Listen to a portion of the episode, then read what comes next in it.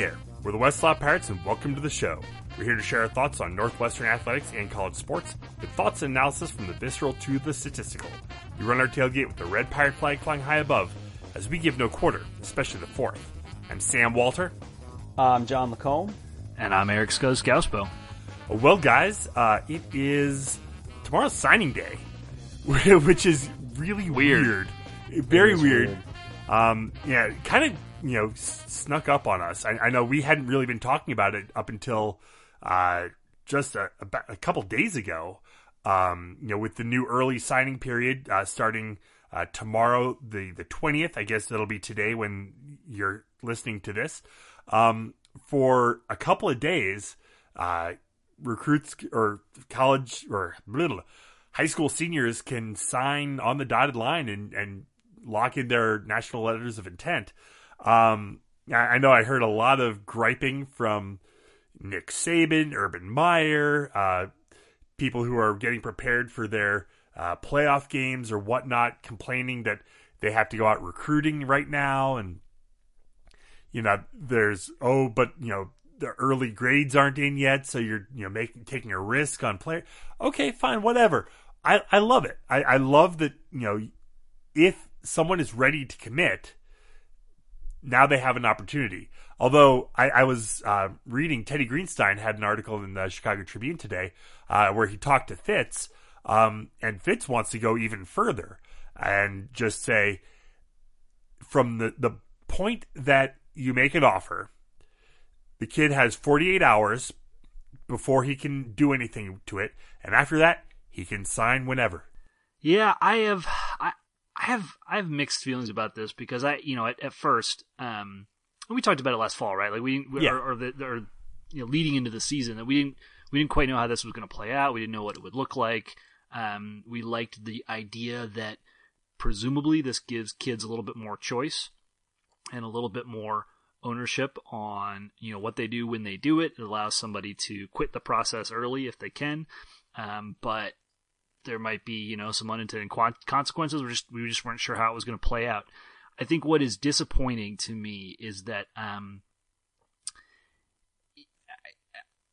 essentially every coach is approaching this the exact same way, and it is and, and the, the approach is as follows: pressure all the kids that I have got offers out to to sign early, so that I have as much information to go forward and fill out the rest of my roster and that's the I mean that's the incentive that has essentially been put on the table. Um, what's also interesting, you know, we, we talked the last two weeks, I think, about just the mania of the coaching carousel, which is, has kind of finally settled down. This is a gigantic region, reason why it was so insane because schools felt like they needed to get a coach ASAP so they could get a class uh, signed early. And I just, I'm, I'm surprised. I've seen some reporting around the fact that you know, no coach has a different idea or a different approach, and it has just put. I I I think, and we're early in it still, right? Like we don't we don't know how this is going to play out over a number of years, but it feels like right now the only outcome you've really created is just a, a gargantuan extra load of pressure on players and assistant coaches um, at this time of year, and it feels a little. I don't know. It doesn't feel great to me. So I think the the weird thing is I, I agree with a lot of what you said. The kind of places that this helps are schools like Northwestern. Um, the the schools that it doesn't help are schools right who are sending out tons of offers and and then the kids are pressured because they think oh I've got all this other pressure and all these other guys and now I have the pressure to commit even earlier whatever. But remember, Northwestern and Stanford offer way less scholarships to kids than any other schools in the country. And basically, what that means is you're searching for a real fit. Now, obviously, academics plays a big part in that. But when Northwestern and Stanford go to recruits, they basically say, look, uh, this is a special relationship. We have not offered many guys um, we offered you because across the board you fit everything we want from these schools. And I think what you see with a lot of these families and a lot of the kids that we sign, a lot of the kids that Stanford signs, is those families react with, We've been waiting for you to call because we feel the exact same way.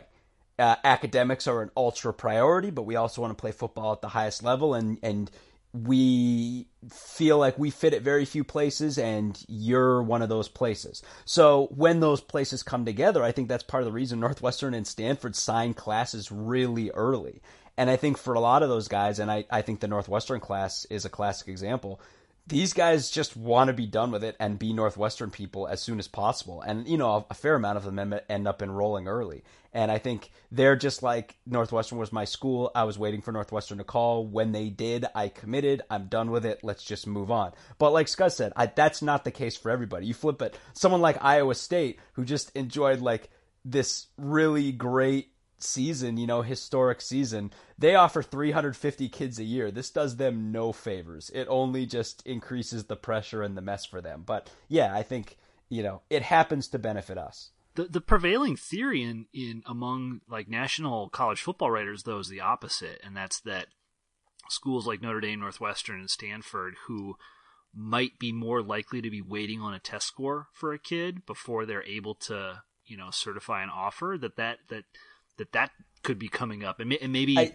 that's you know you know that's one of those things. So here's the thing, right? I think people say that, but I think in practice, I don't think it happens as often. I'm not saying it doesn't happen across the nation. I think in the case of our schools, though, I think Northwestern identifies guys who make the grade really, really early and I think and, they kind of, by a it feels like they do it by a margin too. Like there's not a lot of uh, borderline cases. Right. Yeah, I and, completely and, agree. Yeah. And I think of guys. I think of the like the flip side, right, where it's like the it cuts both ways too. Because I remember like Laquan Treadwell, right? Laquan Treadwell, who ended up going to Ole Miss for who knows what reasons, um, out of where did he, I think he was what Crete-Monee. I want to say. He was like one of the top players in the state from the moment he was a freshman in high school. And we never offered him. And you know, with a guy that talented who's right in your backyard, you're doing your homework really early, not just on like where this guy is academically right now, but where you think he can possibly get to. And based on that, will you make an offer now because you've got to, or you're never going to have your place in line again? So, yeah, I think Northwestern, I mean, I, I think, you know, they they hone in on the guys they want as early as they possibly can. And and I never really got the sense that you know we're offering kids who are gun, who are even on the borderline. It's like like, like you guys are. There were a couple cases a couple years back, and maybe the staff has moved away from it. Um, I remember there was a relatively well publicized case, maybe a wide receiver that ended up going somewhere else. I can't quite remember the details, but I want to say it was uh, Faith Ekakitie. I want to say oh, who ended, yeah, up, going, yeah, who, who ended right. up going to who ended up going to Iowa. Mm-hmm. That's right. But you're right. But I mean, like that's the exception that proves the rule, right? Like you just don't hear about it happening. Yeah. So it'll be interesting to see uh, tomorrow uh, how many. I guess we have 16 commits at this point, um, and the latest commit. I think we uh, we do want to talk about. I know we've kind of mentioned a few of them. talk about it. we, we, met... I mean, I I've been I've been like n- n- hitting you guys on Twitter and on text like for 24 hours now, and uh, at the beginning when we got on the on the call tonight uh, before hitting record. Um, I was frothing at the mouth with excitement. You guys were like, "Aren't you excited about the rest of our class?" I was like, "I know nothing about the rest of our class." Now I've looked at the rest of our class. I've been reminded about names like Devin O'Rourke and uh, Charlie Schmidt and uh, Wyatt Blake, Isaiah Bowser. Like this class is so nasty. But uh, the latest edition, and I, I, believe we will expect to see him sign tomorrow. Uh, name might sound familiar. Uh, Drake Anderson. That's right, the son of Damien Anderson. Hell yeah, baby! so it's it's funny because there's a couple different ways to go at this. Um, I know Scuzz is excited to go at this from the film, and and you know his his film, I don't think, is the most. And the pedigree, the pedigree. Yeah. Well, the well, the pedigree, of course, obviously, uh, the pedigree of the the back who had the single greatest season in Northwestern rushing history, uh, our junior year of college, Scuzz.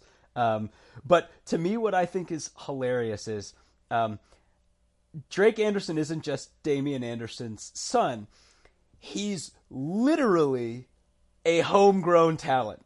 Uh, what I mean if I can not put too fine a point on this and, and step as delicately as I can, is Um, the earliest stages of Drake Anderson's life uh, quite possibly began on Northwestern's very campus. Um, he is making a homecoming of sorts.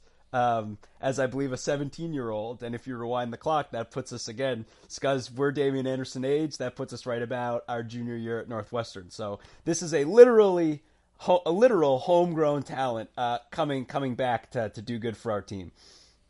I know when I when I first started thinking about this, I'm like, oh my god, the the son of players I was in school with are now going to school. I feel so old.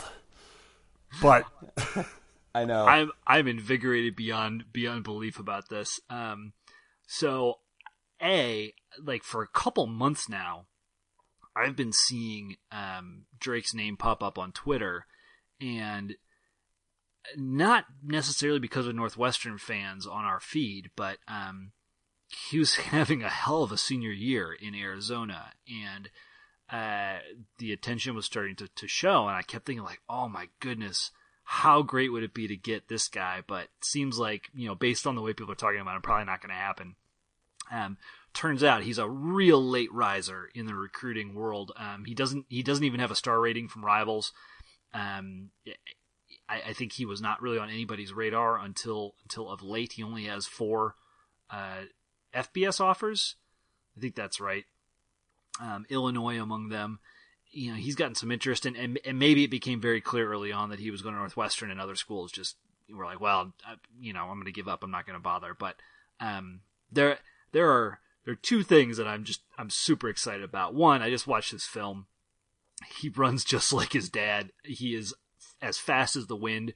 Um, I, re- I re- there's a number of tapes I recall very very vividly. Uh, one is Tyrell Sutton who was just a, a human pinball uh, on the on the football field and and virtually untackleable in his high school tape. The other is Venric Mark, who you know all three of us were falling out of our chairs watching it. Um, and, and just the, you know, the, the speed that was so obviously clear and, and just such a uh, an elite level beyond what we had on the on on the Northwestern team. And when I you know when I look at Damien at Damien Ander, or Drake Anderson, DA three. Uh, he shall be here too known here uh, known as. Uh, he he exhibits speed that borders on the the level that that Venric Mark was at. Except I don't see him running around the edges of the defenses that that you know Venric when he got to to college he had to figure out how to run between blockers, how to set those up. DA3 is already doing that. I mean, he runs straight up the gut for like 70 yard touchdowns on half of his highlight uh, tape. And he's got the lateral moves um, and uh, ability to change direction that maybe his dad didn't even possess. And it's pretty exciting. I know, John, you're a little worried. He's a little slight of frame. He's only well, 177. He's, so, he's 5'11. I'll have you know, Austin Anderson is listed as five nine on the Northwestern roster right now, and we know that's a generous five nine. So, so here's here's something to say, only because it kind of helps us uh, maybe do a little bit of a pivot to a brief perusal of of the list of commits as a whole before we move on. The two running backs we have signed um, in this class are guys whose high school careers are really, really, really, really, really, really good and did not have a ton of college offers at the highest level. And those two guys are Drake Anderson and Isaiah Bowser, the reigning Ohio State Player of the Year. Um, and I think the first one of those we've signed since Tyrell Sutton, um, who basically rushed for like 250 yards a game all season long and single-handedly put his very mediocre high school on his back and carried them to the playoffs for the first time in decades. Um, and then Anderson, who, like Scuzz said, has great high school tape and had really made a name for himself, especially his senior year. Neither of these guys had huge offers. We didn't really beat anyone big for either of them. Anderson's only other, I think, Power Five offer was Illinois. He also had Nevada and I think maybe one other school. And Bowser, I think, had a, a couple of MAC schools and I think a couple of, of mid level. Um, Power Five schools, but we were probably the best offer for both of them. It's just one of those things where it's like how much does high school production translate to the next level? Um, and it's funny you mentioned Austin Anderson. That was a guy on tape I was sure was going to be a rock star, and for whatever reason, it didn't come out. So I don't know. Let's put it this way: if either even one of these two guys has anything a, approaching their high school production on a college football field, we are set. Well, I, I just got to get I, I got to get out a little bit on the nostalgia front too, and that's that's really why I'm so excited about this because that was, I mean, that was the seminal season for my like college football fandom. Uh, the year 2000 when we, you know, we won the, our share of the Big Ten, we went to the Alamo Bowl, etc. And Anderson, I mean, Kustok gets a lot of the, I don't want to say accolades, but a lot of the conversation was around Kustok and, and the leadership he showed and just the, the grit that, that he displayed, um, running that offense, figuring things out on the fly. He was clearly not the most talented of, of passers, but he, he got it done. But Anderson was the the Lamborghini in the garage that year, just so fast. Um, just eviscerated Big Ten defense after Big Ten defense, and you know the teams figured out the following year. A he was he was dinged up the following year, but they also figured out you know how to stack the box against him, and that uh, we didn't have the threats on the outside to attack deep, and that was kind of the the end of the Kevin Wilson era at Northwestern. But um, I just out even outside of that season, I I remember a time that Damien Anderson came to a band practice and was um, just epically awesome. And he was, you know, I, I remember how excited we all were when he said he was coming back for his senior year. I mean, we felt like we were going to win the conference again, and it just it brings back just a flood of good memories, and it is so exciting um, to think about Drake being on uh, this team in the in the in the future. Um, I also just have a soft spot in my heart for all the Northwestern running backs. Shout out to, to Jay Wright and Noah Herron, and uh, I already mentioned Sutton and Mark. I mean, we've just had such an awesome uh, core of, of, of, guys come through in the you know 20 years that I've been following this team closely. So, I um, I just want to mention since you brought up Mark this class also does include a tiny burner from St. Pius High School in Houston, Jacob Jefferson. Yes, it does. I can't say I'm, I'm not a little excited about that. One other thing that I wanted to bring out all of these guys this past week were all all visited campus and there's a photo of all of them together the whole group and uh, including Anderson who hadn't yet signed with the Cats and the only one missing was Khaled Jones. Uh, from South Carolina because he was busy playing in the North Carolina South Carolina ho- uh, high school All Star game and being named defensive MVP, and he's the only one who wasn't there. In addition, there were a couple uh, preferred walk-ons um, that we had we haven't had a chance to talk about. This we haven't had a chance to get to know about much uh, lately. Um, definitely looking forward to seeing who's who does officially sign tomorrow, uh, who takes advantage of the um, of, of the early signing period, and then it'll be interesting to see how it shifts to the February signing day. Um, you know, how many spots will will there be left? And that, a lot of that depends on you know who who is leaving, who goes early, who's maybe going to you know retire, uh, maybe not take their their final season. Uh, so th- there's still a little bit of flexibility in there. Although there is one name that uh, was made official will not be leaving early, and that's Clayton Thorson. I, I don't know that there was a whole lot of worry that he would, but I, I definitely had in the back of my head, you know, the you know looking at the other QBs who are coming out into the draft this upcoming year. Thorson you know ranks in that list and probably gets drafted fifth, sixth round, maybe. Um, I, I think for him it makes uh, all sorts of sense for him to come back one more year, uh, you know, run that offense, and you know, I, I don't know who's going to be next, like the 2019 NFL draft, but uh, you know, a good year from Thorson, and he'll definitely be in that consideration. It's funny you bring that up because I I, I read this and first I was like, you know, that's great that he's coming back. I don't know that there even needed to be an announcement. I think everyone pretty much assumed that he was coming back. But it did get me thinking if Thorson had had the kind of season where right now we would have been wringing our hands waiting to find out whether he was coming back or not. Would that kind of season have improved our record this season? Do you believe that if we would have gotten a better Clayton Thorson than we did get this year, to the point that he was considering testing the NFL draft waters, would it have won us any of the three games that we lost, particularly I, I, the Wisconsin game? That that's exactly where I was going with it. Um, what what kind of popped to mind is, you know, a, a, better Clayton Thorson maybe doesn't throw that pick six. Yeah, that's the first thing that came to my mind too. He also he also did not play well against Duke. Uh, True. He was pressing. He was trying to do too much. He was holding the ball too long.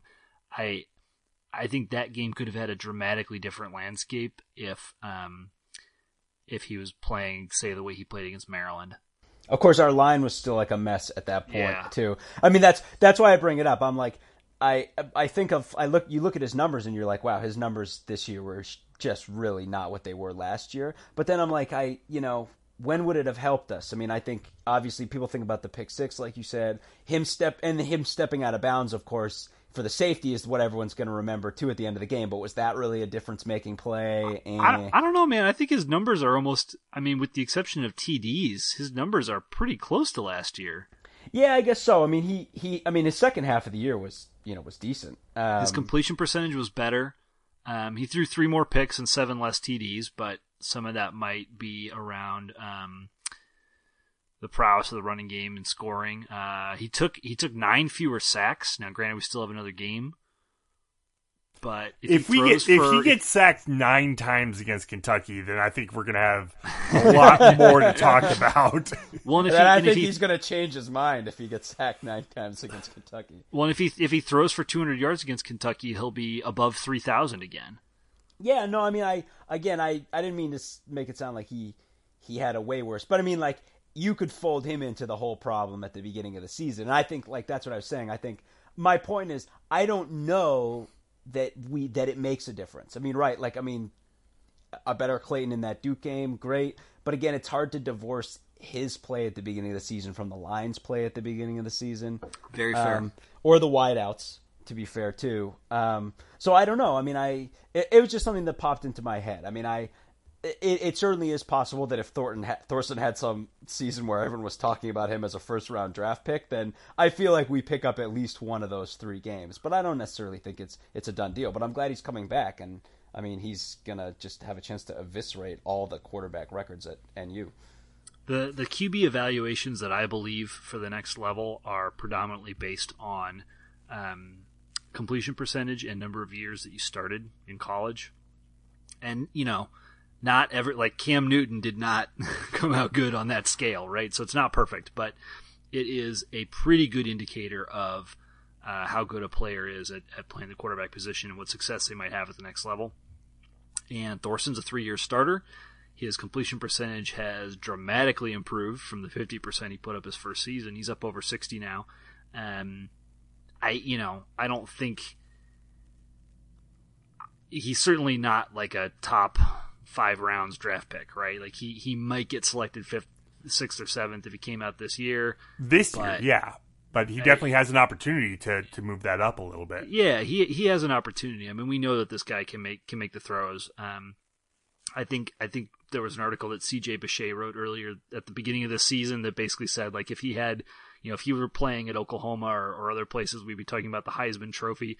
I don't quite think that is true. Um, I, I don't think he's uh, a first round talent, but he certainly has um, has enough arm talent and uh, and whatnot to be, you know, to have a shot and have a, have a reasonable shot at the NFL.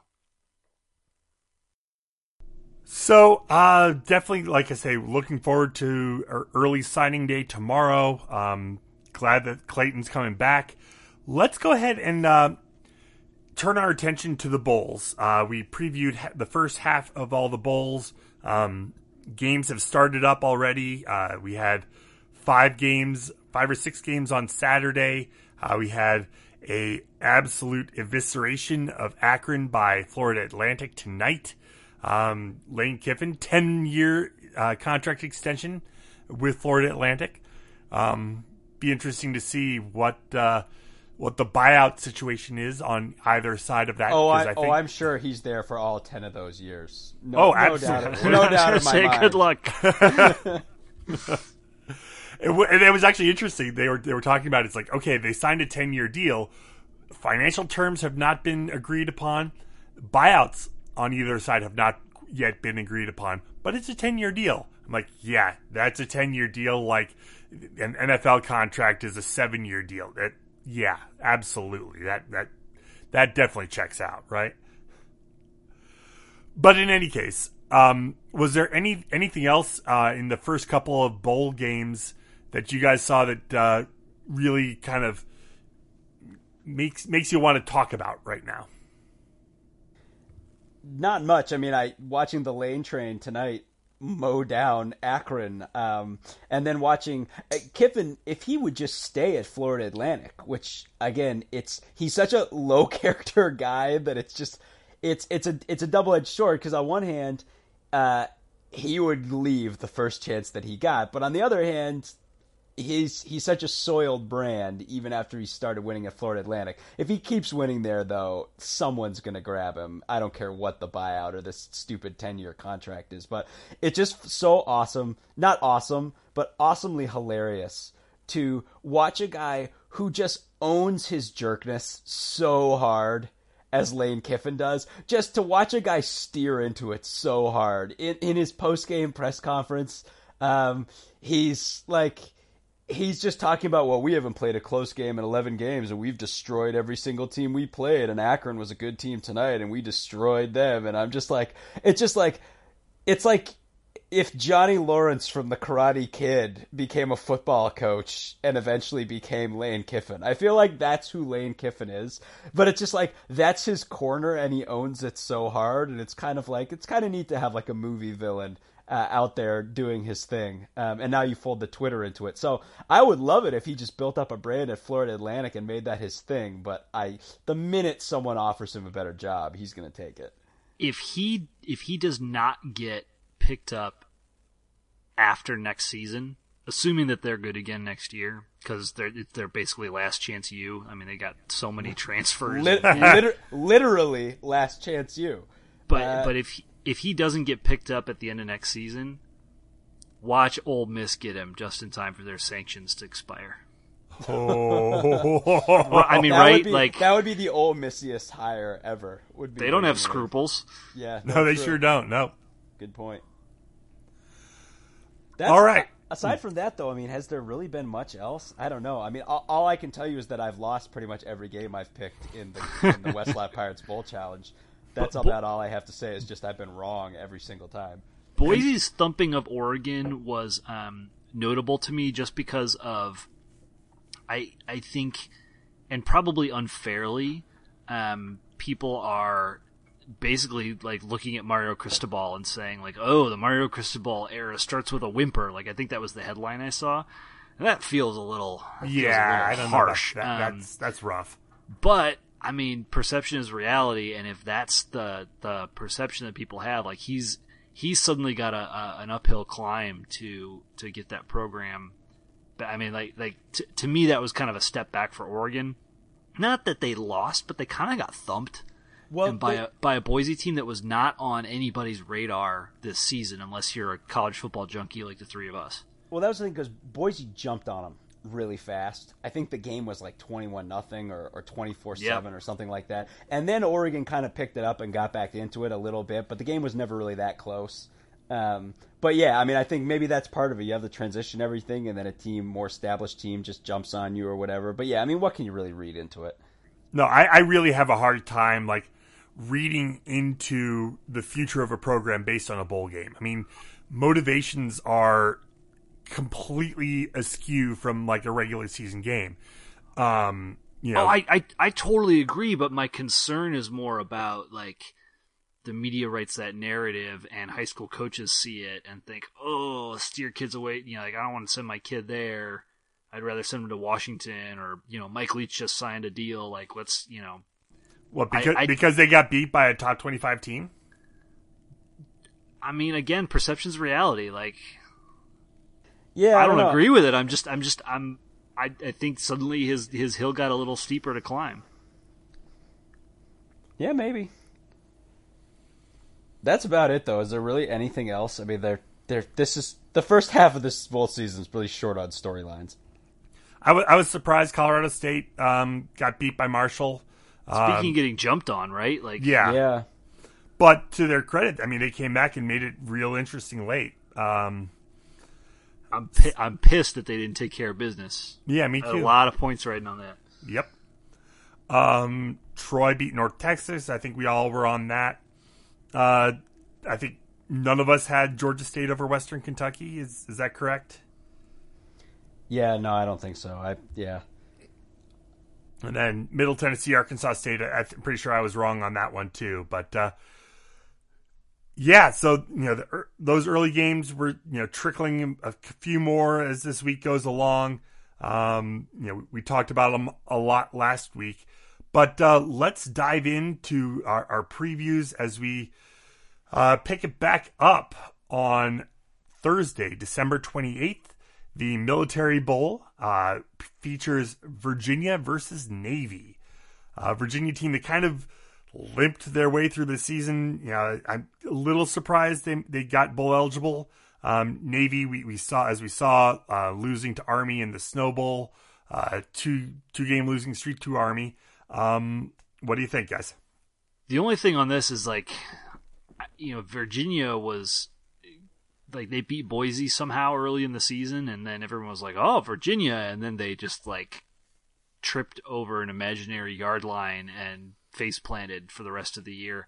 And this game is this basically is basically a home game for Navy. So, I mean, it is a home game for Navy, right? They're playing in the Navy Stadium. Yes, yes, it is. It is a home game for Navy. so feel, feels like this one is gonna uh, is gonna go the way of the midshipmen to me. Uh, Navy a two point favorite in this one. Yeah, so you know, one of the guys to watch in this game, I think you know, I think over the last couple of years, Navy's had a quarterback named Zach Abey who's been kind of their go-to guy, but I believe he's injured right now, and I don't know if he's back for this game. But Navy unleashed this guy, uh, Malcolm Perry, this season, who's only attempted two passes, eh, but he was out there a lot during the snow game against Army, um, and I think his, as a guy that's maybe has had some wingback, but has gotten, I think, even more use at quarterback, and he is fast, really fast, like uh, an unbelievably fast quarterback. Where you'd be like, "Wow, I can't believe this guy is is a quarterback," and then you watch him throw, and you're like, "Oh yeah, that's right, this is Navy." Um, but he, Navy's got some real athletes, and yeah, I think they're a little bit down relative to the other guys, but I would still pick them in this one. Uh, moving on to uh, the Camping World Bowl in Orlando, Florida uh, featuring Virginia Tech and Oklahoma State. This is the first game featuring two top 25 teams. Um, both Virginia Tech and Oklahoma State were nine and three this year. Uh, I mean, Oklahoma State's offense. I mean, you got Mason Rudolph had a really, really good season. I mean, 4,500 yards, 35 touchdowns. I mean, that's that's pretty massive. Um, Vatek, Justin Fuente really got him going this year. It's uh, it'll be it'll be fun be- best pass D in the in the nation um, in terms of opposing completion percentage for Virginia Tech. So this is this is an exceedingly strength on strength type matchup. Like one of the best offenses against one of the be- one of the best passing offenses against one of the best passing defenses. I think it's going to be fascinating. Uh, I I kind of like the Hokies. I just I don't like the way Oklahoma State finished the season. I guess Virginia Tech didn't look so hot either, but um, this this is this is one of the better bowl matchups.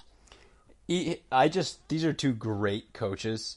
Gundy has been a guy who just perennially does not get enough credit for how good of a job he's done at Oklahoma State. And Fuente is one of the real rising stars. I mean, he's done a great job at Virginia Tech after doing a great job at Memphis. Both of these guys could be the head coach of Tennessee if they wanted to be. did they ask Fuente? I don't think yeah, they did. But I don't know. They they maybe they sent him and he was like, "Yeah, I'm good, thanks." Uh, but yeah, no, I, I it, this should just be a, a great football game. Uh, t- talk about a great matchup there. Uh, later on that evening, Alamo Bowl in San Antonio. You got Stanford and TCU. Um, you know that two conference runner up, runners up here. I mean, that's a, that's a phenomenal game, and I'm definitely looking forward to that. Again, strength on strength. Running back Bryce Love from Stanford, guy who got a lot of Heisman hype this year, who I finished second. Was, I, I, think had like a nine plus uh, yards per carry stat for for a large part of the season, going up against one of the five best rushing defenses in TCU. I mean, this is like it is what TCU does is uh, is defend strong against the run. So another good matchup. Maybe not as um, not as prone to fireworks as the first one might be, but uh, I'm I'm pretty excited that that is that is an evening that I have earmarked for college football. Kenny Hill and Bryce Love. That's I mean that's fun. Like something's got to give. Um, and maybe it won't. Maybe these two defenses are like, nah, no one's going to score in this game. But um, I'd love to see Bryce Love have some sort of breakout performance. I don't know if TCU is going to give it to them. Yeah, but this is this is great nighttime football uh, for sure. Well, TCU is a two and a half point favorite in that one. Um, definitely looking forward to that. Uh, going on at the same time on FS1, you've got the San Diego County Credit Union Holiday Bowl, uh, Washington State and Michigan State. Um, I, I, think this is sort of the place that uh, everyone who thought Northwestern got snubbed in the bowl selection uh, system, you know, we would have been in this game instead of Michigan State. Uh, frankly, I'm fine letting Michigan State try to handle Luke Falk. Yeah, I mean, I maybe I'll end up being totally wrong on this one. We talked about this before. I just Washington State just feels like the better team to me in this game. Um, I I just feel like they had that one game where they fell on their face halfway through the season. Um, that it sounds like you know the the the Pac-12 had these real scheduling problems this season with these road games on short rest, um, and they really kind of dug them a hole. And a couple teams just didn't show up for those games. And again, like Michigan State, like we've seen them, we know they're capable of producing dangerous offense, but they're so inconsistent offensively. And Washington State is not. Washington State will score points. And uh, you know, I don't know. I mean, I think a lot of people are, are just expecting that Michigan State is just going to have the talent advantage and just play out on this one. And I don't know. If Washington State's offense shows up and Michigan State's offense doesn't show up, Washington State could have this one easy. I feel like Washington State got worse as the year progressed, and Michigan State did the opposite. I, I, like how Lewerke played down the stretch. They even seemed to find a little bit of a running game as the year closed out, and – I don't know. I almost look at Michigan st- Michigan State's style is almost similar to Washington. Certainly, you know, like a defense first, uh, really fundamentally sound type approach. Like like Washington doesn't come across to me as a team that is really aggressive or super disruptive and like they're just they're just really really solid. And I'm double checking the stats uh, here over my over my uh, my shoulder, and I see that I'm not entirely off on that. Their linebacking corps uh, at Washington is, is pretty stunning. But Washington or Washington State? Washington, um, who beat Washington State 41-14, and it wasn't even that close. And gotcha. Okay. I just I just wonder if Michigan State is going to be able to grind grind grind out a win in this. Um, I don't think they're going to win by 30, but I think I think they could have the type of stout defense that would really just you know throw a wrench in the spokes of, of what Mike Leach is trying to do at Washington State. And on the other side of the ball, you know that Washington State's D is, is pretty weak. And Michigan State has, at, at the very least, a lot of talent and, and a QB that is um, squirrely. Now, Wazoo is a two point favorite in that one. Um, they'll have a good crowd coming down from. Uh, Pullman, but I would imagine that uh, Sparty will have a good following because uh, everyone wants to get out of Michigan and go to San Diego uh, for the holidays. I know I certainly would. I'm going to San Diego in February. I wonder if it's harder to get there from Pullman, Washington, than it is from Cincinnati, Ohio. I was going to say, Sam, you're like want to get out of East Lansing. I'd be like, I'd want to get out of Pullman in the summer. I think I think it might be hard. I mean, from East Lansing, that's not easy either. But well, I mean, from East Lansing, you got you just it's not that far of a drive to Detroit, um, and then Detroit to San Diego is. I mean, there are plenty of flights uh, that way. from Pullman, you just got to go to Spokane, which isn't that far. And then I know Southwest has flights Spokane to San Diego, so still, I, I think it's still easier to get from Pullman to San Diego than it is from Lansing. You are correct. There is no major airport within an hour and 23 mi- minutes of East uh, of East Lansing, Michigan. In any case, let's move ahead to uh, December 29th. Um, that is uh, the day that we play Kentucky. Uh, we'll talk about that in just a second. But uh, kicking off that morning, the Belk Bowl uh, in Charlotte, North Carolina. You got Wake Forest and Texas A&M. This is a really Can, I? Sorry. Can no. I Go ahead. back? Guys, I lied. It's exactly one hour and 24 minutes from East Lansing to Detroit. so, uh, statement retracted. I, um, the Michigan State hordes are clearly going to descend on, uh, on San Diego. Um, as as far as the Belk Bowl, um, both of these, the fact that these are two seven win football teams is a little deceiving. Um, I think they're both better than seven wins. For starters, A and M only has seven wins because they somehow gave away in horrific fashion that UCLA game at the start of the year um, that they never should have lost. That was an amazing comeback by UCLA that ended up being UCLA's best win by far in a horrible season. And if A&M doesn't blow that game, it kind of flips the script on their season. I mean, I think everyone was saying right that someone was fighting for his job going into the LSU game or by the time the LSU game rolled around that kind of people were already out for his head. But if they had had um, eight wins going into that game instead of seven, you could argue that a lot of the script might have been flipped and that they, you know, potentially another momentum. And then if they pull off that LSU game, it's nine wins, which is a tall order. But part of my point is that aside from that UCLA debacle, their other losses were Alabama, Mississippi State, Auburn, and LSU. And the LSU game was on the road. And Mississippi State, Nick Fitzgerald got on them, but they were pretty decent in the other three games. So, um, I mean, they're a legit team, and then you immediately want to frame that as well. You know, they might be down, but they're still an SEC team, and Wake doesn't know what they're in for. Wake's resume is pretty good too. Um, Wake played some good teams this season, you know, Clemson, etc., and uh, didn't really fall in their face against anybody. Um, I'm sure A and M has the big talent advantage, but I mean, both of these teams can play. Wake is 30 slots higher than A&M in the uh, S&P Plus rankings from Bill Connolly. Um, they have a, a, a sound defense. Uh, you could argue that A&M does as well. The difference is on the offensive side, where uh, John Wolford, the QB at Wake Forest, has been awesome, and Texas A&M's offense has been garbage. And now they don't have someone who's been the offensive guy there for what five years, seven years. Um, I don't know. I the the the one real interesting X factor to me in this game is that a lot of times when a team gets rid of their coach and hires a new coach, you figure, oh, that's going to be upheaval. It's going to be a problem in the bowl. We just talked about Mario Cristobal and, and Oregon, right? There are times though, and I felt like Northwestern experienced this when we played A and M several years ago.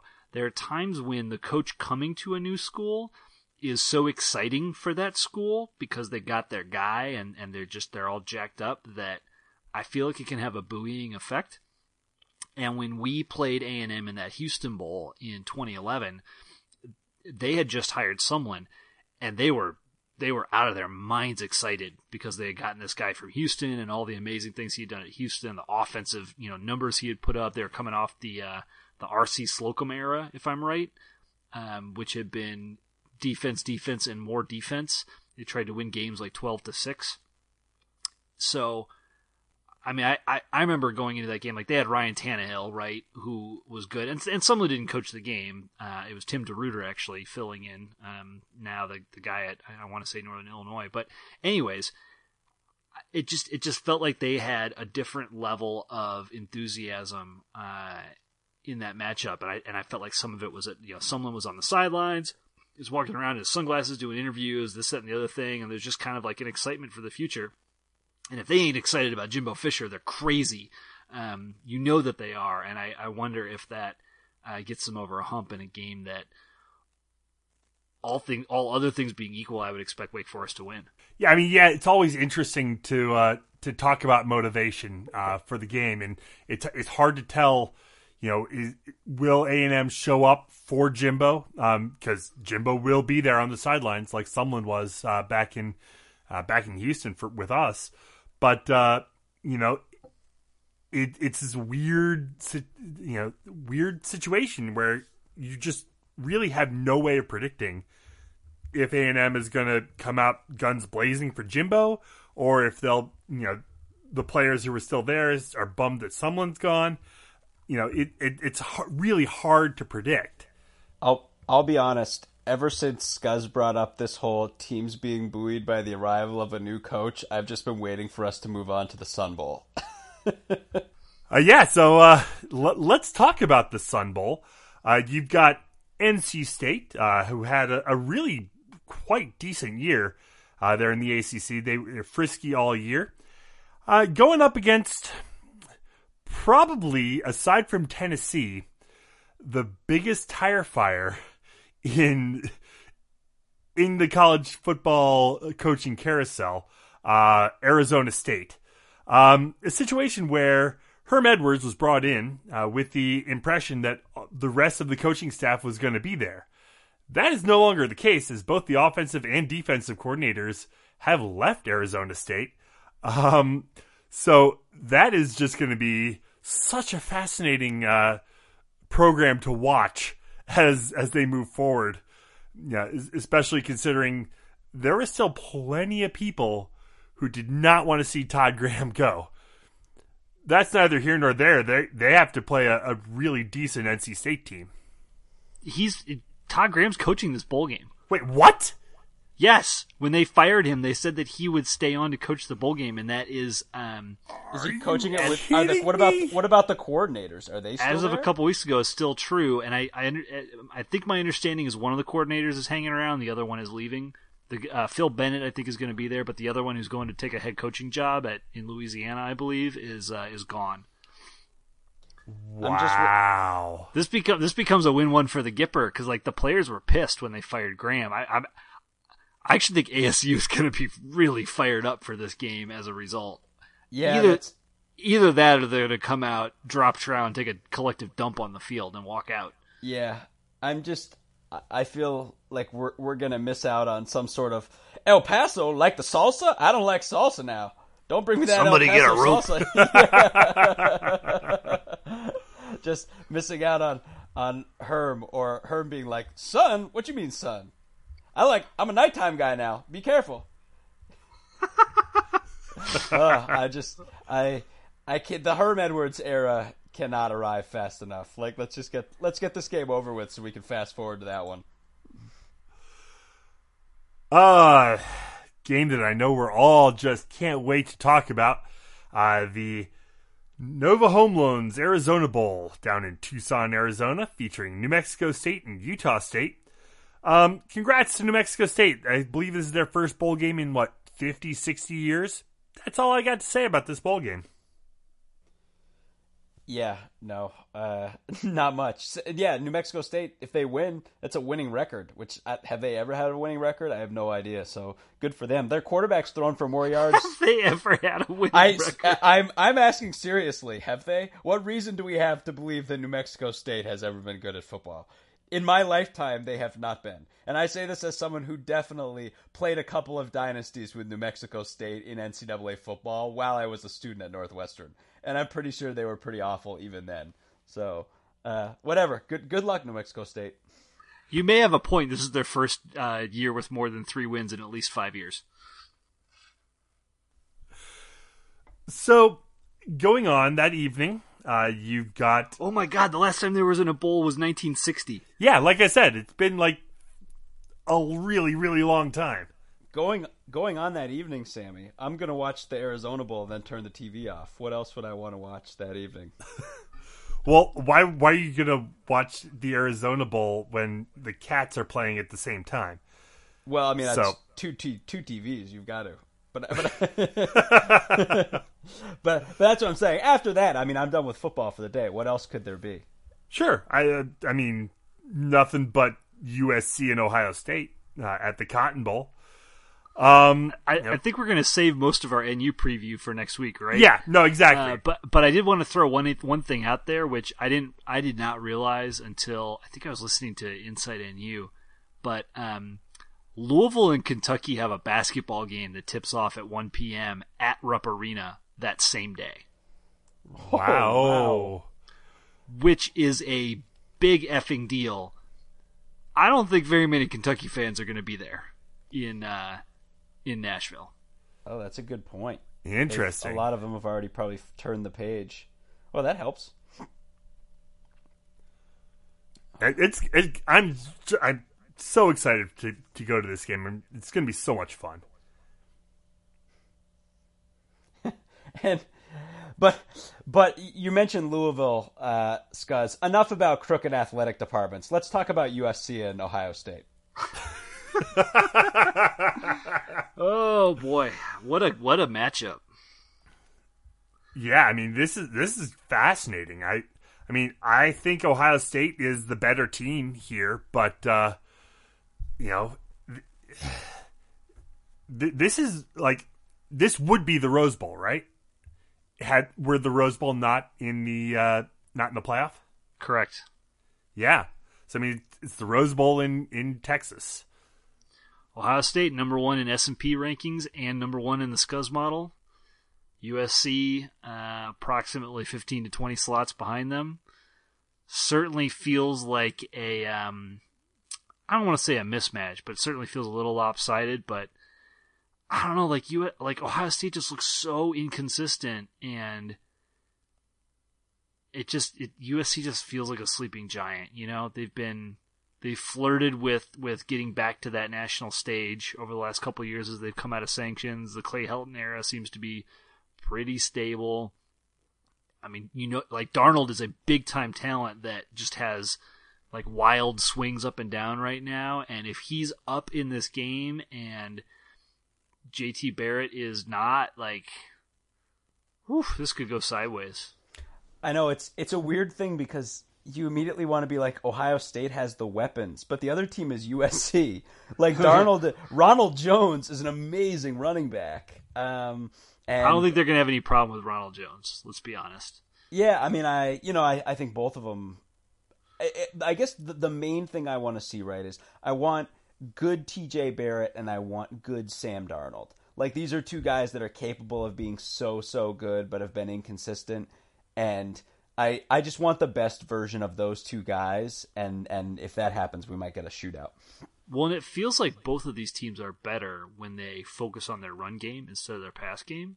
It was very clear that when Ohio State could get it going with uh, with Dobbins and Weber, they were a much more impressive force to be reckoned with than when they uh, relied on Barrett to do too much. And that's and that, I mean that's been a criticism of uh, Urban Meyer now for a number of years of of being too reliant on the quarterback to be everything for the team, both running and passing. And on the opposite side, like USC figured out very early in the year that they, they are a power rushing team and they are far more effective as a power rushing team. And when they try to not be that, um, it gets problematic. And Ohio State, right? I mean, if you're if you're asking specifically, like what what's their best game this season from a perspective of they played a great team and they played really well against that team. Uh, I mean, Michigan State is the closest thing. I mean, they should have lost that Penn State game. Um, they put it on a Michigan State team that you know it's still even now kind of hard to get a feel of what that team is. Um, and aside from that, I mean the Wisconsin game, but that was kind of marked by Ohio State's inconsistency and failure to put uh, Wisconsin away. So I don't know. Here's here's a chance. I mean, if we'll see, Ohio State has yet to to really put their stamp on a big game this season. Feels like a game that they could go up in, and then uh, Ohio uh, and then USC makes a, a, dramatic comeback, and you have a finish similar to last year's Rose Bowl where they're just like trading blows and touchdowns at the very end. Yeah, I could. That it should be a fun way to end the evening. Um, yeah, big long day of football. Uh, turning the page to Saturday, December thirtieth. Uh, Louisville and Mississippi State at the TaxSlayer Bowl in Jacksonville. I have no idea what to think about this. Honestly, I would put solid money on Louisville in this one. Um, I think because they swan dived last season and because they sort of tailed off, you know, and ended up with four losses this season, I think there's maybe a little bit of a belief in people's minds that um, Louisville, you know, just is not playing particularly good football. But five week, you know, five games ago, Louisville beat Florida State, and then they won three of their next four games after that. And Lamar Jackson put up monster numbers in every one of those games, and basically kept himself in the Heisman discussion and playing himself into New York for a second straight year. So juxtapose that with Mississippi State doesn't have a quarterback right now, again because of a horrible injury to Nick Fitzgerald on Thanksgiving. Um, but when you match it up, I think you know one of these teams just has the firepower and the other one doesn't. I feel like good defenses have not shut down Jackson, but they've been able to turn him over, and they've been able to. I mean, I think the the book on Louisville was, you know what, Jackson is going to get his yards, let him do his thing, and just make sure nobody else does anything against us. And it gener, I mean, it often worked. Like I, I had a really difficult time projecting what Louisville was going to do this season. I kept, I kept missing. Like they, they'd win and look great. And I'd think, oh, sweet, you know, like they figured it out. I think they've got a great shot in this in this next game. And then they look like they looked like garbage against NC State. And then you think, oh wow, they really, you know, they're just too banged up. They can't get it done. And then, right, they come out and they beat Florida State. I don't know. It's just they, they were such a, an enigma this season and which is which is funny because with a guy as talented as Jackson, you'd think that they'd be maybe a little bit more consistent. So I don't know. I I Mississippi State without Fitzgerald and without Dan Mullen feels like um, a bit of a train wreck waiting to happen, and, and a team that might just be really excited to get past this season and move forward. But yeah, I mean, you never you never know.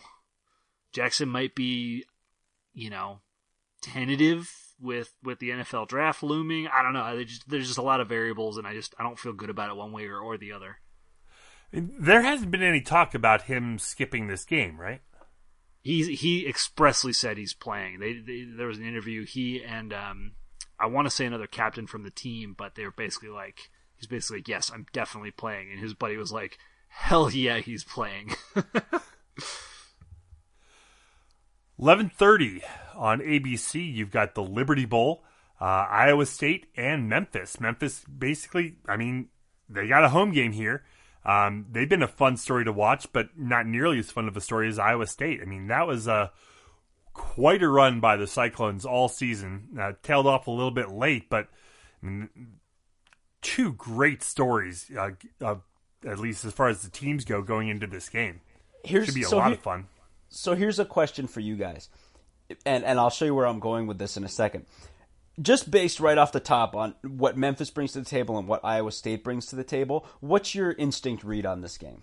Memphis is going to put up a ton of points. Right, exactly, right?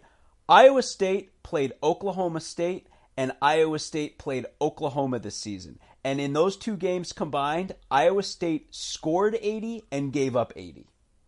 Iowa State is ready to play with a team that wants to throw the ball all day and make it a shootout. And I think because they have played so many close games and they played some really defensive minded games, people forget that Iowa State can come and play back and forth football with the best uh, firepower that the nation has to offer. I just think it's just, I think people think that, well, Iowa State's not going to be able to stay with Memphis. And it's like, that's literally what Iowa State does, is stay with firepower. I mean, Sure, but uh, you know it is a home game for Memphis. Um, you know the only team to have beaten Memphis all year was Central Florida. They did it twice. Sure, and Memphis had that big win against UCLA back at a time in the season when that meant something. Um, no, I I totally agree. I mean, Memphis is firepower. It's just like Iowa State's worst loss this season is by seven points. Uh, they just played good teams all season and just were throwing haymakers and giving and getting all season. I, I mean, which which which loss are you referring to? Uh, who? What are you talking about? Iowa State's worst worst loss. I I think by seven or by or was it by ten? Oh, you mean like point spread? Point I mean, by like in terms of the amount of points that they gave up. Yeah. Gotcha. I was gonna say they lost by ten to Texas, and that feels like a pretty terrible loss. oh yeah, no, that's true. I forgot. Which of course was at the beginning of the season. No one rolled any eyes at whatsoever. yeah, yeah, like, yeah. That just seemed like history repeating. Um, and then of course we didn't know Iowa ended up being, you know, that Iowa loss ended up being a, a nice feather in Iowa's cap by the end of the season. But I mean, it's just like Iowa State just threw punches all season. But again, just because they didn't have the reputation as a high flying team in the two games with the two teams they played who are known for amazing quarterback play and buckets of points they scored 80 and they gave up 80 so i don't know. I i want iowa state to win this game but but it might be a good one. Moving on to the fiesta bowl uh you got washington and penn state. Uh it's weird like penn state after losing to ohio state kind of vanished off everyone's radar. Is like, you know, oh, they're not in it anymore. No, no one talk about them. I think teams kind of figured out how to manage Saquon Barkley, who remains a really awesome talent, but he was not even on the radar for the Heisman at season end, and he was one of the odds-on favorites when when the year began. Teams figured him out. No, Northwestern figured him out. Ohio State shut him down. Like he had very little impact this season, and um, McSorley was, you know, we I, I talked about at the beginning of the year, like Penn State threw a lot of 50-50 balls last year. They got uh, they had a lot of things kind of break their way, and it just felt like things were going to revert a little bit to the mean this season, and it and and it happened. And as a result, you know they've they've lost Joe Moorhead. He is not going to be coaching in this game on the uh, you know on the offensive side. Uh, I do I do not have faith in James Franklin on game day, so it'll be really interesting to see what happens there. And they're up against arguably one of the best coaches in in the last 30 years in Chris Petersen, who has just been a model of consistency and has. We talked about him earlier during the you know we were, we were previewing Washington State, Michigan State. I mean, Washington is really fundamentally sound. They have a lot of great talent on on defense. Uh, their their offense, you know, Jake Browning wasn't as good this year as he was supposed to be, but they have a, an amazing run game, and I just I worry about Penn State's offensive line, which was a which was a problem this season. Um, Washington's got a really good D line, and I just it, it just feels like this is going to swing the way of of the Huskies. Yeah, I mean, first of all, they there's a chance Washington is the best team that Penn State has played this year. Washington may be better than Ohio State. We don't really know right now. And I think Penn State that that's part of the reason why, right? I mean, this is a team that had a 1 point loss to Ohio State that had they won that game, they very likely might have won the Big 10, but it's I think so much of this was the way the Big 10 was this year that there were so few team so few teams had a hardy schedule that you end up with these teams with so few chances to prove themselves, and it's basically like Penn State had two back to back with Ohio State and Michigan State, and they blew it. And then no one cared what they did in their final three games because they were just expected to blow out three teams that they did blow out. So I don't know. Maybe Penn State shows up, but uh, yeah, I think my money's on Washington in this one. Yeah, you... Washington. Washington lost to Arizona State, and Arizona State fired their coach. True, but I, I, again, that was so. It's so weird too because it's like that they lost that. I forget again. Washington's one of those other ones that got bit by that weird bug, and I don't know if it was the Arizona yeah, State yeah. loss or the Stanford loss, where again they. uh I'm just. Looking... It was it was the Stanford loss. It was like a six day turnaround. Right. It was something uh, like on, that on the road. Um, right. The, the, other one was was a seven day. It was fine, but yeah. It, right. Uh, ugh. Yeah.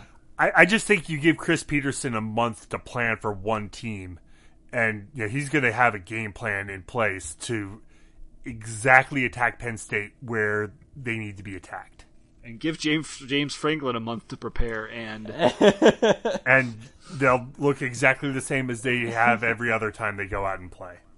I'm so damn excited for the the post Joe Moorhead James Franklin experience. Um, I loved the pre Joe Moorhead James Franklin experience, and I'm really I'm really excited for what the the coming years have to to bring. Uh, later on that evening, you've got the Orange Bowl, Wisconsin and Miami.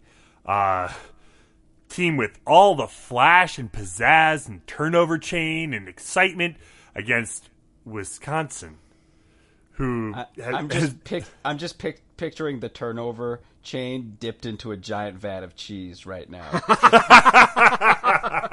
Wisconsin should do that. They should make like a cheese curd. Yeah, I well, and the funny thing too, though, is right in terms of like the image of these two teams, they're very different. But both of these teams this season are all about defense. Um, Wisconsin's, you know, defense are you know arguably the best in the country, and Jim Leonhard, you could, I you know. I don't know if they've given out the Broyles Award, but it's hard to imagine someone more deserving of the Broyles than Leonhard this year. I mean, what he's done with the Wisconsin defense is stunning um, especially given some of the injuries that they had. And then you've got turnover chain on the other side, where it's like a team has found a way to bottle that swagger and use it to reinvigorate a defense. Um, and neither of these teams score buckets of points. So this may be people might expect flash in this game, but it may end up being a really low scoring struggle. it's interesting. Wisconsin's a six and a half point favorite in this. I I didn't see that one coming. I, I kind of figured Miami might be favorite here, but you know, only one loss for Wisconsin all year. And you know, say what you will about the teams that they played, they did beat them all except for Ohio State there at the end. Going to New Year's Day, uh, you starting the day off at the Outback Bowl, uh, Michigan and South Carolina. I know we talked about that uh, after selection uh, Sunday. Um, the opportunity to just run back that Jadeveon Clowney hit over and over and over is just so tantalizing and delicious. Um, aside from that, I don't have a whole lot. I mean, I haven't seen South Carolina play much at all, and you know who knows what the hell to make of Michigan. I so I say this wanting Michigan to lose this game because of course I want Michigan to lose this game, but South Carolina is not a great football team. They're not nearly as good as their 8 and 4 record. We talked a lot last week and we'll talk next week about the SEC East uh, kind of struggle the SEC East's epic struggles versus the SEC West this season. South Carolina is a poster child for that.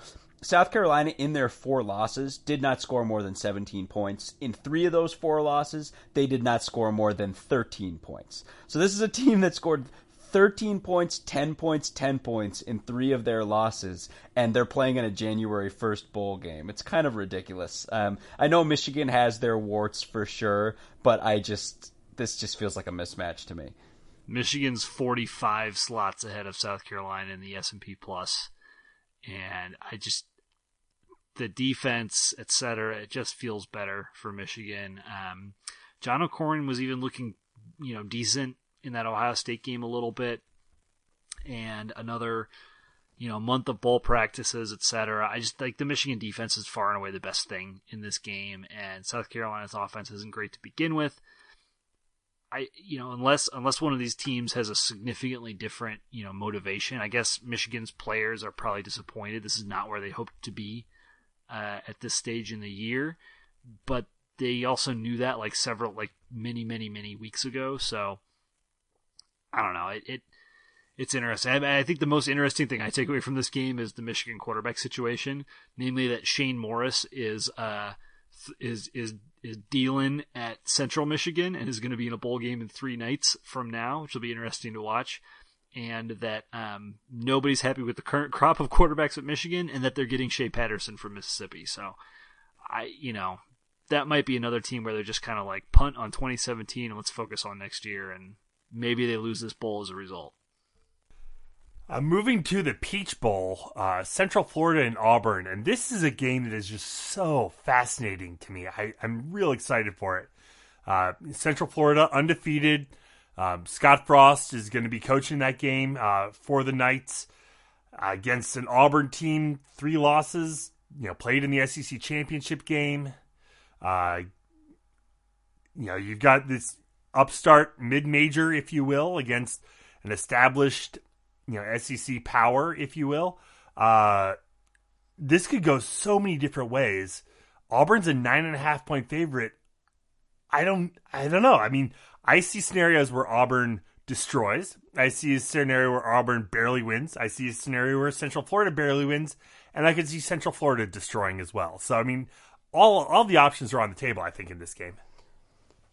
This game's so exciting. I can't wait to watch this one play out. You're right. I think UCF is just dying to prove they're better than the number 12 spot in the country. I think they are. Um, this team is is a monster. They make their bones with offense, yet they have one of the best defensive players in the country. And by the way, if you need one single reason to watch this game, it's Shaquem Griffin. If you haven't seen Shaquem Griffin yet this season, you're doing yourself a disservice. He's one of the best defensive players in the country, and he has one hand. It's just mind boggling. Um, the only thing that makes perfect sense is this is how UCF has a middle linebacker who clearly should be playing for Alabama. Um, he's unreal. No one else on their defense is close to as good as he is, but he's such an impact player um, and has made game changing plays for them all season. But mainly, mainly, you just watch him and you're like, oh, yeah, that guy's going to play in the NFL. Why is that guy playing for UCF? He's not one of those guys that's like the little engine that could. He's a flipping monster. And the only reason he's at UCF is because he has one hand, which doesn't seem to impede his ability to play whatsoever. But it's just a fascinating thing to watch and just one more storyline in this game. I am not convinced. I not drinking I, the not drinking the Knight Kool Aid. I'm not, and I don't get me wrong. I love the UCF story. I I will root, hard for these guys forevermore because of of what they've done in the um in the short post Scott Frost era in inviting him back to coach the bowl game and wishing him well in his next stop. Like I just I said it last week, like it's self awareness in in a sport that is the antithesis of self awareness. And I just it's really, really impressive to me and I love the stories, Griffin, like you mentioned. Um, that you know the the the back and forth game they had with Central Florida or with uh, South Florida in the championship game. Like this is just an an an awesome story. The turnaround from last year, etc. I will be rooting big time for for Central Florida. That being said, I just I don't see how their defense can stop Kerryon Johnson. I don't see how they can put pressure on Jarrett Stidham and I think Auburn is going to carve them apart. On the other side of the coin, like Auburn's defense is really stout, but they're not a um they're not the type of defense like Miami that kind of like, you know, rips your head off and, and tears you apart. They're not super aggressive, so maybe there's um maybe there's something for Central Florida uh, on the other side of the ball, and that you know against a fundamentally sound and talented defense, they can still get some things done because they have a pretty innovative offense, etc. So we shall see, but I am I am skeptical that that this game is going to go the way that we want it to. I'm skeptical that the next game is going to go the way that I want it to as well. What way do you want it to go, John? Uh, we're, ta- we're talking about the Citrus Bowl with Notre Dame and LSU. Uh, I, uh, I obviously I want, but with the exception of the thumping that they took in Miami, as much as I might like uh, LSU um, uh, to pull this one out, I don't know. I feel like on the measure of the season, it's easy to remember um, the moments for Notre Dame that were really rough. I mean, the Georgia loss at home um, was rough just from a Notre Dame fan's perspective, I would assume. Um, and then the Miami game, of course, they just absolutely took it on the chin. That was the zenith of turn- turnover chain mania. Um, and then they had to go out to Stanford and play a really good Stanford team, and they lost that one as well. But boy, when Notre Dame was good this year, they were really good. And their lows were not LSU's lows, which granted came earlier in the season, but I don't know. I just feel like on the measure of it, this Notre Dame team is capable of playing really good football. Well, I, I mean, you got we got to remember, right? Danny Etling is still LSU's quarterback. True. And, and, they are far better uh, with the run than they are the pass. And I mean, like, I, I just Notre Dame's defense is geared so much more so to be able to stop the run I don't I don't think this is a particularly great matchup for LSU because on on the other side of the ball, uh, like LSU's defense is good, but it's not like what they had during the uh, during the heyday uh, of the um, of the Les Miles years. Uh, that you know against against the pass, they're top twenty, but against the rush, they're like top thirty. And if Josh Adams is healthy and Brandon Wimbush is ha- is healthy, like I just I think they're going to wreak havoc uh, on on LSU's defense, and I don't think that um, Etling and, and Guice are going to be able to do the same thing on the other side. Also, I want to add LSU won six of their last seven games. Monstrous asterisk attached to this.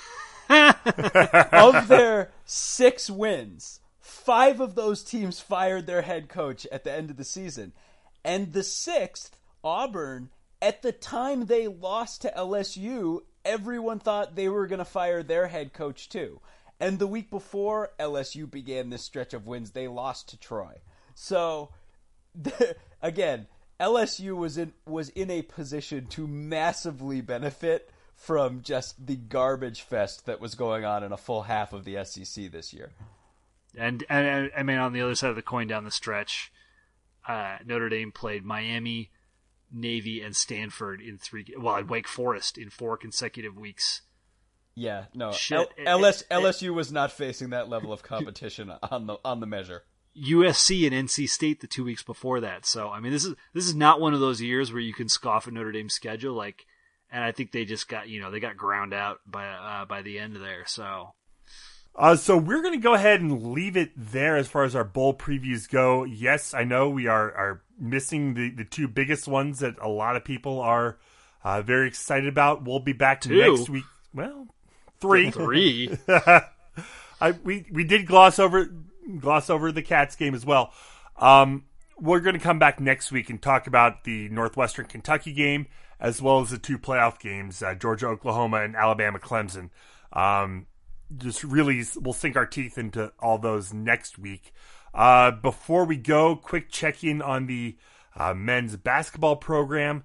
Um, Northwestern got a real tight fought win against DePaul uh, down at DePaul's brand new uh, arena down there in the South Loop. Um, back and forth game. That was a lot of fun to watch, and uh, you know, fortunate. I think the Cats got fortunate that uh, they were able to end it when they did, and didn't go into OT just with foul trouble and Vic Law getting hurt. You know that that bench was was getting kind of thin there down the stretch. It's it's already kind of thin. yeah. Um, although that being said, uh, Isiah Brown and Anthony Gaines have been um, pretty big contributors uh, in the last in the last handful of games, and they were they were especially so in this one with uh, Chris Ash as well. With with with Law going out hurt, and I thought when Law went down, I thought that was that was uh, curtains for the Cats. This game reminded me a little bit of the Creighton game, just the back and forth nature of it, and I think we've continued to see a really strong performance from NU uh, in the month of, of December, and now that that Oklahoma game is looming, and who boy, um, Law did not play tonight against Lewis. He sat out. I guess it's his birthday too, so that's exciting. But but the way everybody's talking, it sounds like he's healthy and uh, and should be able to play next week. Oh, and he better be because we are about to be fed into the Trae Young buzzsaw. Uh, Oklahoma uh, has a freshman who is squat solidly in the National Player of the Year conversation, and certainly in the best freshman of the year conversation. Trae Young was a major recruit for Oklahoma. He's playing out of his mind. Two games ago, they went uh, on the road to Wichita State, then the number three team in the country, and won by eight. Ouch. And then he came home tonight and set the NCAA record for assists in a game with 22. So that's what we've got coming up on the road. Good luck, boys. Oklahoma, Oklahoma averaging 93 points per game. That is third in the country. Oh boy, uh, the the DePaul performance not going to cut it. Uh, but hey, the flip side, if everything comes together and we get that the team that showed up against Gonzaga, the team that we've been searching for, since the start of the season, and and pull this one off, boy, that's exactly the way to flip the script on a season. But it's a tall order. Uh, so yeah, that would be a marquee win that would make us kind of forget about that Texas Tech loss, uh, kind of get over the the sting of the Georgia Tech and the Purdue losses and that Creighton loss. But that would be a, a huge, huge win for the Cats, and you know, kind of really go, you know, put the stamp back on the season, make us think that things are going in the direction we want them to go. Um, and you know, yes, it's you know you can't make analogies to this, but if the defense that played against Chicago State and Valpo um, shows up, then that will be probably the only way we win. I don't know. I mean, we're gonna that defense needs to show up against Oklahoma. For sure. I mean, we'll see. We know it's there. We know this team has just been searching for the magic all season, and this is the time they need to find it. So we'll go ahead and leave it there for this week as we continue our search for the Swoley Grail.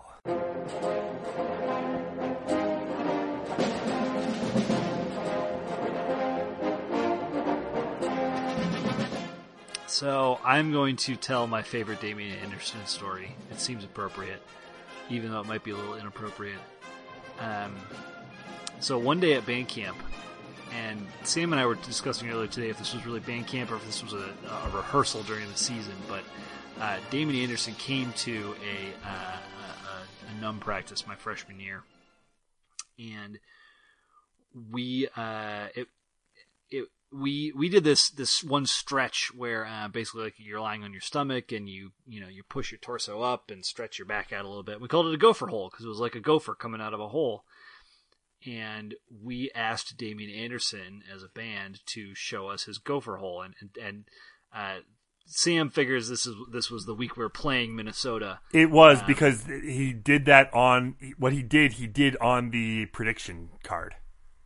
Oh, okay, okay, okay. That's what it was. So they, they asked him they asked him to predict who was going to win, and uh, and asked him, you know, uh, if he would do a, a, a gopher hole, and he goes, "Gophers, I'll show you what I think of the Gophers."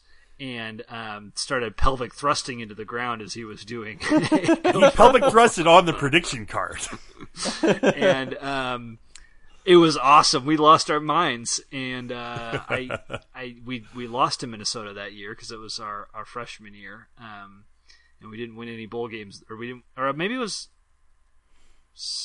no, it was freshman year. Yeah, we didn't win any games that year uh, in the Big Ten, so that was unfortunate. But um, he got his just desserts a couple years later at the Metrodome for for the uh, the epic victory right comeback against Minnesota. So. Um, here's to you, Damien. I never, I've never forgotten that moment. It was a lot of fun. I'm so biting my tongue right now. The thing I want to say is, was that relative to your fandom? Was settle, the, the, settle, settle down. I just want to point out that through the magic of podcasting, we've just edited out a section of all of us dying of laughter uh, after I made a comment that I cannot make on the air, but it was it involved Damien Anderson and Northwestern, and it was peripheral to the comment that Scuzz made. So I'll just I'll just let you work your, your I, imaginations I, on that. I, I think our listeners are smart enough to connect the dots that reach back just to the beginning of top, our podcast. Topics that have been covered today. can put it all together. We know where you're going with that, bud. Just settle down. well, anyway, for my final thought. Um, uh, on that note, I'll offer up a reminder um, to anyone who hasn't reached out to us, um, emailed Westlot Pirates um, at gmail.com about potentially coming to our Northwest um, Music City Bowl party at the Arlington Ale House in Arlington Heights. Um, please let us know if you're interested in attending, or if you think you might be attending, or if you know someone who's attending. We're just trying to get the right numbers uh, as as quickly as we can to to pass on to the establishment.